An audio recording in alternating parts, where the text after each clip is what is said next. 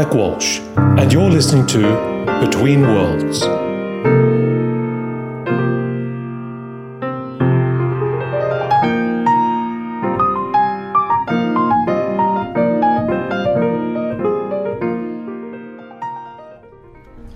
You know, I was looking around my home the other day and I was literally trying to do an inventory of how many appliances were now talking to my Wi-Fi network, and I was, I was actually getting slightly alarmed. Uh, and I thought, is there any end to this?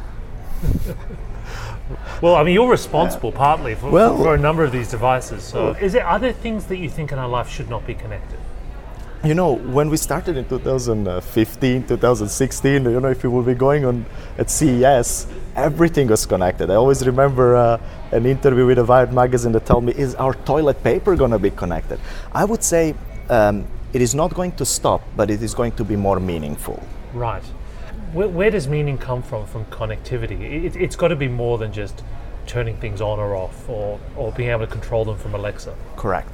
I do believe that the interface between the unconscious behavior that we have with our devices and what that behavior can drive in the broader context of our life is going to be the value that consumers are going to recognize. Right. So it's the link between the device and our behavior that's the key. Correct. And something that you do on a daily basis and then you're absolutely not even aware of. And especially if we think about personal devices, then you can totally imagine how they can impact your health, your life in a various ways that you're not even uh, aware of. And I think that is the element when you can get that aha moment. Oh wow, that that kind of silent observer in the context of connected is now adding a value to my life and maybe even my health. So I think that is where the, the golden nugget sits. I'm having a cup of coffee uh, with my old friend, uh, Alexandra Grabalov, uh, who's the uh, head of digital ventures uh, for personal healthcare at, uh, Yeah, or- at Philips. And it's, it's great to see you after all these years. I feel like we've still stayed in touch because of the wonderful world of social media. But uh, we actually met in Amsterdam, I think it was almost seven or eight years ago now, right? Exactly. Yeah, it was uh, my uh, my role at the time was uh, you know we were all looking at these personal devices that you're mentioning that you have a full house of, Yeah. and uh, yeah, I was very inspired by uh, by you at that time. You were looking at the trends, the trends that shape the behavior of people, etc. And I felt that that is such a relevant topic for, for Philips in general and uh, every innovator, and that is where we met. And from that day onwards, I, have been following you. Yeah. I was uh, I was really just getting started myself then, and uh, I, I know one of my biggest interests back in 2010, uh, 2011 was, was China. Yeah. You know, and, and it was it was an interesting time for Philips too, because it was around that time that Philips decided to split up the company, divest a lot of its. Uh, it actually decided to divest a lot of its uh, consumer devices to Chinese companies, and yeah. uh, it, wa- it was an interesting pivot point. It did. It did. And if you see, if you think about that, and it is just um, six, seven years. Yeah, you're right. Uh, now, uh, Philips is a very different company. Uh, we are now a health tech company. We um, divested um, our businesses like TV and MP3 players and everything else that we felt is not part of the core strategy. Like even lighting, uh, even our uh, Philips lighting, which is very, very highly profitable and good, strong business is not anymore part of us. What we are now focusing on is what we call health continuum. So, how can we as a Philips bring our personal health devices as well as our healthcare business and create those meaningful touch points through a connected digital health from healthy living, prevention, diagnostics, treatment, and post-treatment care at home. So you can imagine very different company right now. I, I want to come back to something you said uh, just the, when we started talking, which I thought was really fascinating, was that the real the real value for these connected devices is what they collect from our unconscious behavior. Um, because I I kind of feel like we're at the very early days of our ability to, in a way, weaponize the Internet of Things with the, our knowledge of neuroscience, behavioral economics, Correct. you know, understanding how to nudge and influence people's behavior. Correct. I think you're right about it. I think um, uh, what we are seeing in our day to day work is that uh, you first see the level of resistance and skepticism. Then there is probably also the lack of clinical evidence is uh, in some cases that uh, you know don't bring that very critical partner in equation which is a professionals uh, doctors um, uh, who are part of the equation so i think where companies are a little bit failing is to connect those dots that Right. device and a professionals with the connectivity can actually bring those maybe indirect diagnostics before some big clinical studies are being you know executed and But, but it's not it's not just the, the professionals. It's, it's all the the years of professional research Yes. and the knowledge of causation and that certain behaviors lead to certain conditions. Correct. And I think you're right. It was probably kind of, I don't want to say a single minded, but it was let's literally single directional. I think the traditional way how certain things are being taught at schools and universities are now being challenged Right. by the behaviors of that, of, of let's say patients or just the consumers. And that is very difficult thing to swallow at this moment. And also because I think for the first time in history we have so much data on behavior. yeah. Um, Yeah. So it's not just we're not just talking about trials that involve a, a sample of people. We, you literally have millions and millions of people whose behavioral data can be linked to specific health outcomes. Correct. And I think you're tapping into something very interesting here. Uh, when I speak with the uh, with the professionals, they will tell you one thing. Oh, I wish if I could ask these ten questions to my patient, which are nothing to do with maybe what they came from, uh, what they come from, and, and what is the actual topic of conversation of certain diagnostics. And when you ask the question why, well, that richness of information can inform a decision that I want to give, and then that triggers me. Wait a minute half of those questions we can answer with the data that is being collected around us. So wouldn't it be an amazing if some professionals would have that thing on a on a, on a, on a, on a iPad, just uh, you know, even before you enter that, that office, Yeah. and being able to make much more precise diagnostics and shape the opinion towards you. Well, we're starting to see these these new type health facilities. Uh, have you seen these guys forward? Yeah, uh, in heard San Francisco yeah, and LA. yeah, amazing, yeah. I mean, it's like going to an Apple store. Yeah. But the, the first thing you do when you walk in is that your devices sync with this kind of video wall that shows all your diagnostics. And before you even get in, there's this, you know, you see literally the relationship between your data, your behavior, and your health. correct and i believe this is where i think the future is and i do i'm, I'm also not naive thinking that everyone will be ready to adapt to that to the level that we might want to expect but think about this when are you the most invested in your health? Probably when it's too late. So if the preventative aspect can be something if you can show the value of that data that you by the way control so you always need to be in a control of it uh, it just opens up such a different horizons for consumers. And i think that's the element that we started seeing as, uh, as a lowest barrier to entry when it comes to uh, people adapting uh, those products. This uh, this brings me to the, the story I was hoping you'd tell me about, uh, which is about kids, because uh, I mean this is the ultimate way of preventing problems if you start young. And when I first saw Wi-Fi on the toothbrush, I thought, oh, it's kind of interesting, but you know, I wasn't sure if I would use it. But you know, if I look at my friends who are parents who are trying to get their kids to brush their teeth, it absolutely makes sense if you've got some kind of way of gamifying the, the experience, and, Yeah. which is exactly what you, you and your team did. right? Well, actually, you know, Mike, you're, you're tapping into uh, probably one of the, the funniest projects I ever worked. It was a very complex one, and it's indeed it's a uh, Philips Sonicare uh, for Kids connected product. So, uh, you know, the challenge, the insight was very clear, and it was uh, pretty strong. And that is number one, kids hate brushing, and number two, like parents can't even put and this, them this is really universal across exactly, cultures. Right? across the globe.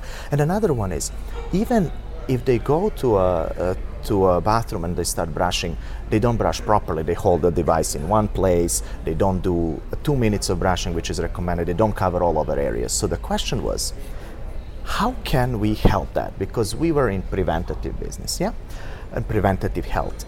That is, I believe, the first proof point of connected bringing the value. So we designed this uh, character called Sparkly, and we work with uh, external professionals that were in the gaming industry. We work with the um, uh, psychology of uh, interaction of kids with the attention, etc. And we created a very complex algorithm which allows you to link the behavior of the kids to that sparkly. It's a kind of Tamagotchi type of uh, story where you nurture your um, your little sparkly, who is very uh, universally adopted. I can Right. tell you, kids in Japan loves it, kids in the U.S. love it, and then what happens? You create that um, emotional connection with the character, uh, which leads you to behavioral changes. You're rewarded with great brushing, so you get all these beautiful awards that you uh, you can use either to feed sparkly or dress, undress, and put all this nice stuff around it. So you have that continuous engagement. But what happened, especially in one focus group, Mike, four-year-old girl uh, or five-year-old girl was saying something in the lines of, or mother was saying, if I correctly remember, that, they didn't want Sparkly to die. Can you imagine that? Like it was that story. If I if you don't brush the teeth, Sparkly gets sad, starts getting sick. So we were started coming up with those concepts of bringing learnings of uh, food that you eat and impact of your on your oral health. Oh, Uh, right. because you can feed So sparkly. it's not, it's not just brushing your no, teeth. You could you it could goes beyond. Right. So dental professionals were working with us. Uh, their biggest thing was kids love candies, kids love soda and stuff like that. And no matter what you do, they would like to eat chocolate. But if Sparkly would know that you have eaten a chocolate, which is possible to do, Sparkly is going to tell you that his teeth hurts and it's sticky and he needs to brush the teeth and he will not play with you. So kids would sit in a living room and they were like, "Oh my God, we need to brush Sparkly's teeth I mean, in th- order to change This that." does place immense responsibility o- on you, though, because of just how young these people are. Yeah. Be- a- a- And uh, I mean, we were speaking about this before, but there's even a risk that if you don't think about how you manage usage, kids will actually overbrush their teeth Yeah, it was. It's a or, very. or brush their teeth all night. It's it's very very good point, Mike. There is always a danger of, and I'm very big opponent on digital, obviously, but I'm also not a parent, but I'm responsible in a way to say, you know, you can't just give a, a kid an iPad and think, okay, I'm not uh, going to be a parent anymore, and they will, you know. So what we have done is there are two things. First, there is a cap. Uh, you need to brush just what is necessary, and you will earn the rewards. Everything after that will not generate any benefit to you or a sparkly. So kids learn that very quickly, so they don't do a brushing for the sake of earning rewards. But there was one element that we didn't know, and we needed to introduce as a new feature after we launched the product. Kids were playing with sparkly in their bed, so they didn't want to go to a, to a bed. So we needed to uh, create a feature called the Sparkly Sleeping Time that allows parents to disable Sparkly, so Sparkly goes to bed and then kids don't play. So yes, we try to it's, do a, that. it's a great position to be in a situation where your kids not only are willing to brush your teeth, they won't want to stop brushing their teeth. correct, correct. So I think yeah, that was. it's going uh, to be it's going to be it's going to be fascinating to see where this goes because uh, I mean one of the, the books that really influenced me many years ago was the Diamond Age. D- Did you ever read that by Neal Mm. I, Stephenson? I, I heard about that book. I know the synopsis of the book as well, uh, Mike. Yeah. It's very interesting because it's this young girl who finds this, um, essentially this digital primer, sort of a Yeah. proto Kindle. Yeah. But the system was able to pick up from the archetypes of her childhood. Yeah. So it told stories based on the actual people in her life. Yeah. Uh, and so you kind of think where this could go in the future that rather than Sparkly as a universal character, it actually looks like your family dog. Correct. Or, Yeah. You know, we're, we're, Correct. we're going to be able to bring more and more of our knowledge of neuroscience and behavior Yes. into driving behavior, obviously with responsibility. Correct. And it has to be like that. And I'm saying with kids, we need to be careful, but think about that, bringing that to the concept of adults, Yeah. where, where that responsibility is on you so that um, uh, together company and the individual could tailor something towards the greater benefit, especially if we talk about certain diseases and stuff. So this is where I think we can we can come. so and this is where these devices actually are in direct communication with um, medical health professionals. Yes, yes. So I would say a lot of stuff is happening, as we all know, about digital health uh, in general, and um, and uh, it was it was very interesting to see when that trend started coming. I mean, first it was a big resistance of all the health professionals. What is that? Are you guys taking uh, jobs away from me? Like, is it going? Am I going to be replaced by the device? You know, this thing. Well, you guys have actually launched a teledentistry app, which, Yeah, is, yeah, which is amazing for Philips, right? You've I- actually done. It's almost like a Netflix for for dentistry. You're right. I mean, we, we so in our in our journey of also transforming ourselves a little bit from selling a boxes to selling a true solutions, and connectivity plays the big big role. And then we said, okay, wouldn't it be amazing if um, if the uh, connected product can also trigger you. Uh, to preventatively engage with the actual professionals. And of course, there are multiple stages to that, but I think the, the first, the, the easiest way was if I have an issues and I want reassurance, or maybe I have an urgent need of, uh, you know, a gum inflammation or something in my uh, mouth that, that bothers me, or maybe my brushing behavior leads a device to trigger you to preventatively take an image, connect with the dentist from a distance, and just check something because we know that you have gum recession. Mm. On the other side, you're pressing and scrubbing too strong there. You might be actually damaging your teeth unconsciously. That is where teledentistry comes in a story where you can with couple of images connect with a dentist anytime anywhere and get the licensed dentist providing you an advice uh, in, in a 24 hours which usually results into an action of seeing your dentist and, and, and preventatively taking care of an issue You can sort of so you're seeing this in the medical field as well. You know, general practitioners is that the sort of the initial point for triaging people Yeah. uh, is going to be apps rather than people, and, and then in the way that you go then see a specialist for follow up care. Correct. That whether you've got a cold or you've got a problem with your teeth, most likely our first interaction in the 21st century will be via screen. Yeah, and I think you're absolutely right.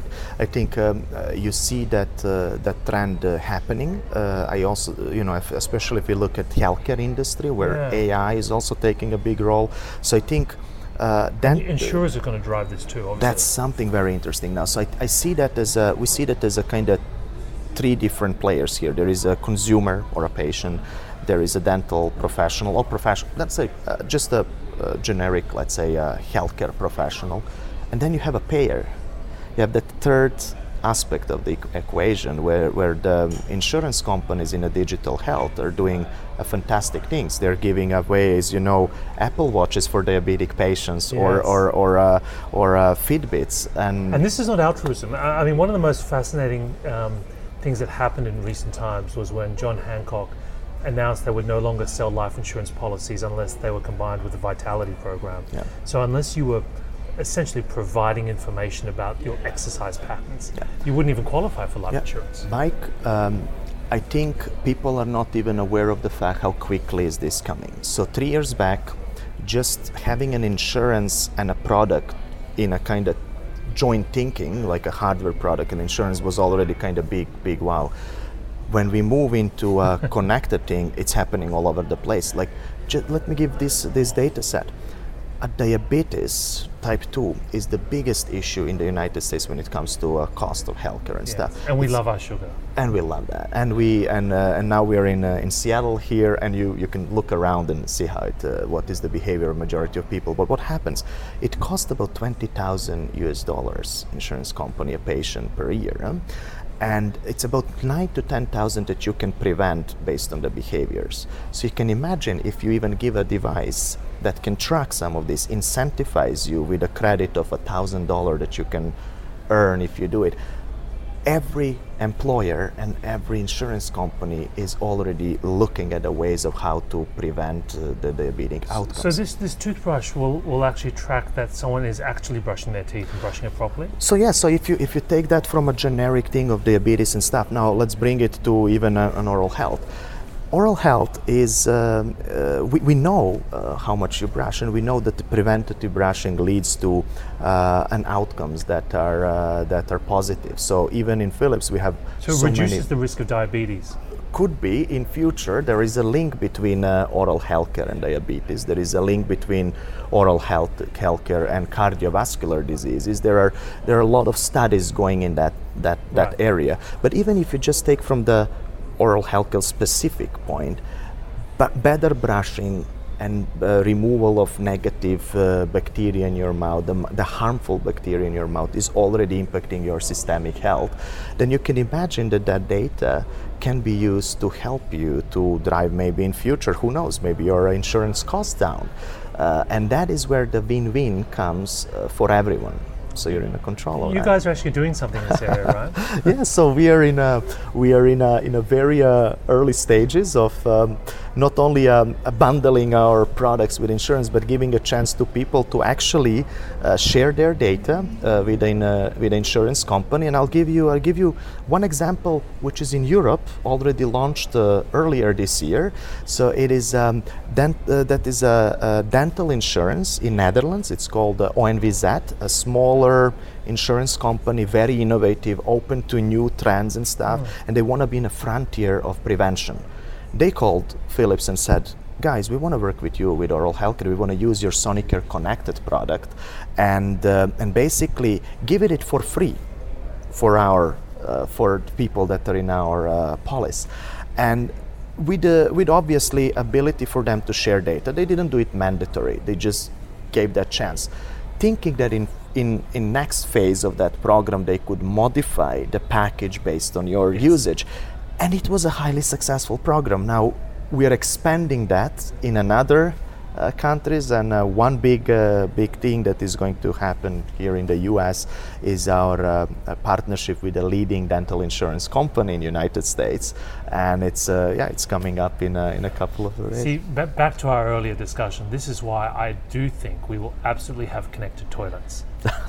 because those connected toilets will be measuring exactly your health based on yeah. uh, your uh, waste products, yeah. and they will be directly. If you have a big night out, you should probably have some spare samples you can pour in in the morning so that your insurance doesn't go up. Oh, Mike, I think you know uh, there is so much stuff uh, that uh, indeed at home we do that actually can lead uh, into our digital health prevention uh, domain, and I think yeah, something like that is uh, might be a reality soon. Yeah. You know, one of the other things that fascinates me about all of this is is sort of the journey that you and your team and and Philips has been on because it's a lot of the different audiences and companies I speak to are struggling with this idea of digital transformation, especially if they're traditional manufacturers or they make products. Suddenly, they need to embrace a culture that is more around services and data and, and, and algorithmic thinking. Yeah, I think uh, I think you're right. I mean, um, even if you just look beyond Philips for a second, if you just look at the, the, the industry in general,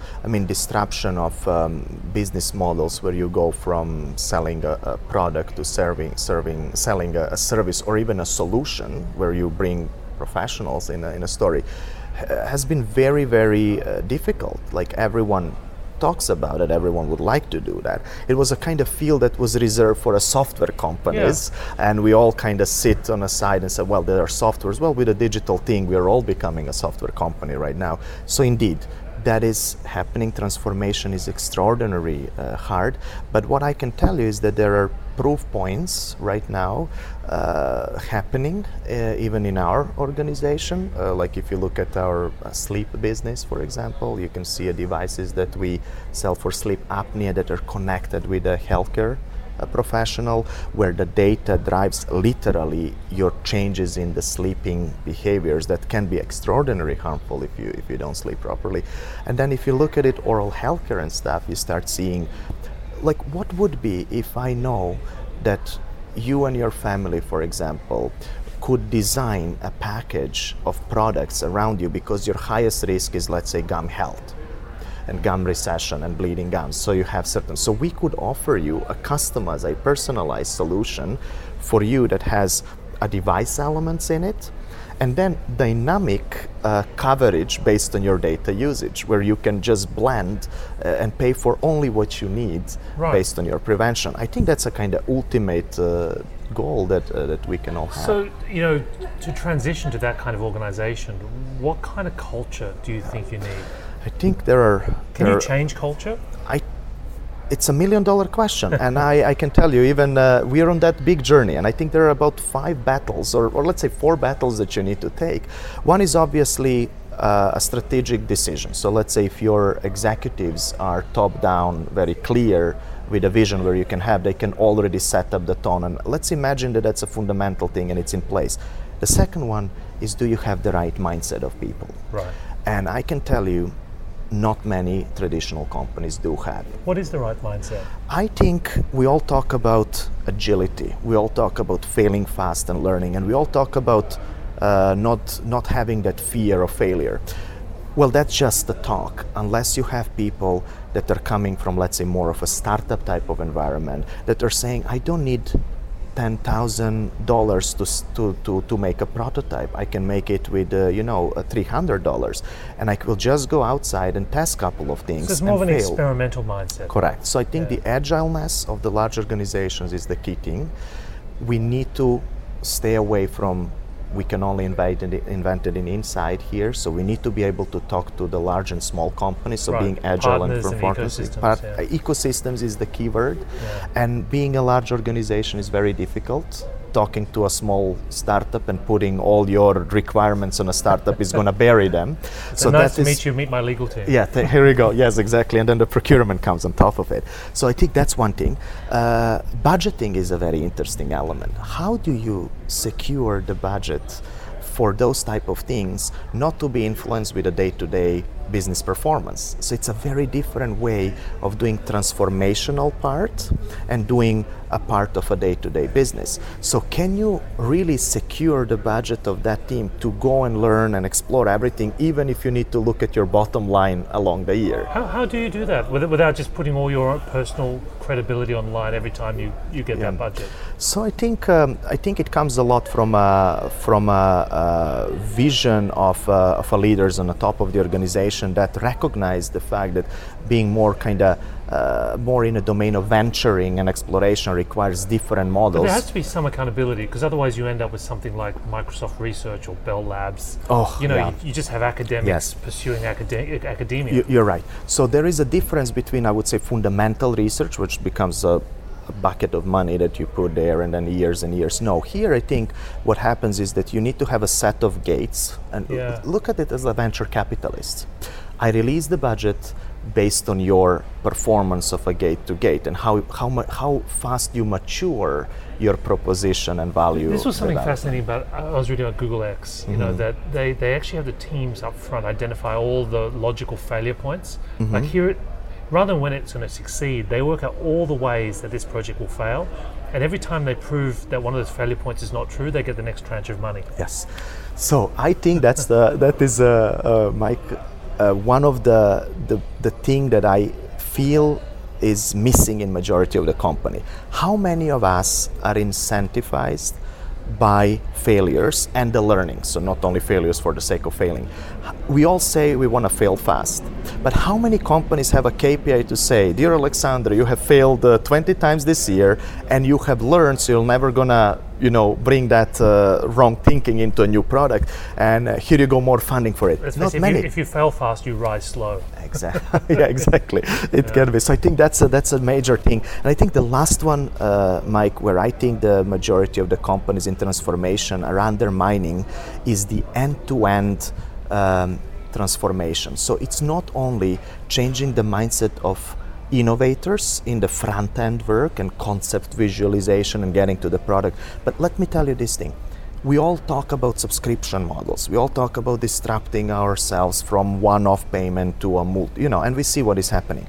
How many of our sales guys in the companies around the world are going to be incentivized with the number of subscribers versus number of boxes that they shipped along the years? So what is happening is that that transformation is coming very late in most of the organizations, but actually can become a bottleneck Yeah. in the entire thing. And I think that's a blind spot of many organizations. In, in that the, the, the business model doesn't match the business ambition. Correct, Yeah. correct. And while you are saying we should transform and we should go there and we see all what is happening with the large organizations in the globe, uh, when it comes to executing that, even if you come up to the viable business model, ex- organization is not ready to execute it, and that's a big, This is big so issue. important because I, I think people fall, fall into a trap thinking about startups, and, and it's, uh, for me, it's a bit of a myth because you know creating the product or the idea is difficult, but even startups at some point get scale.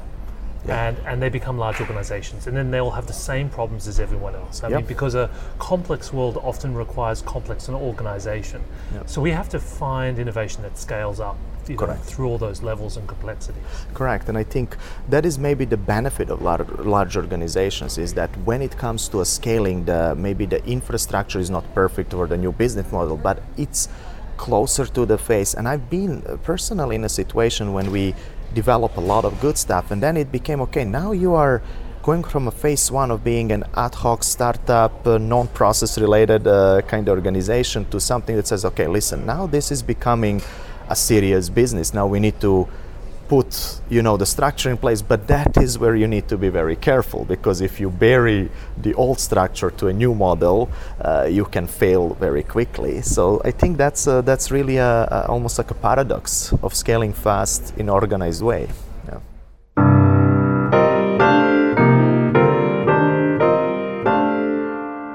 You've been listening to Between Worlds.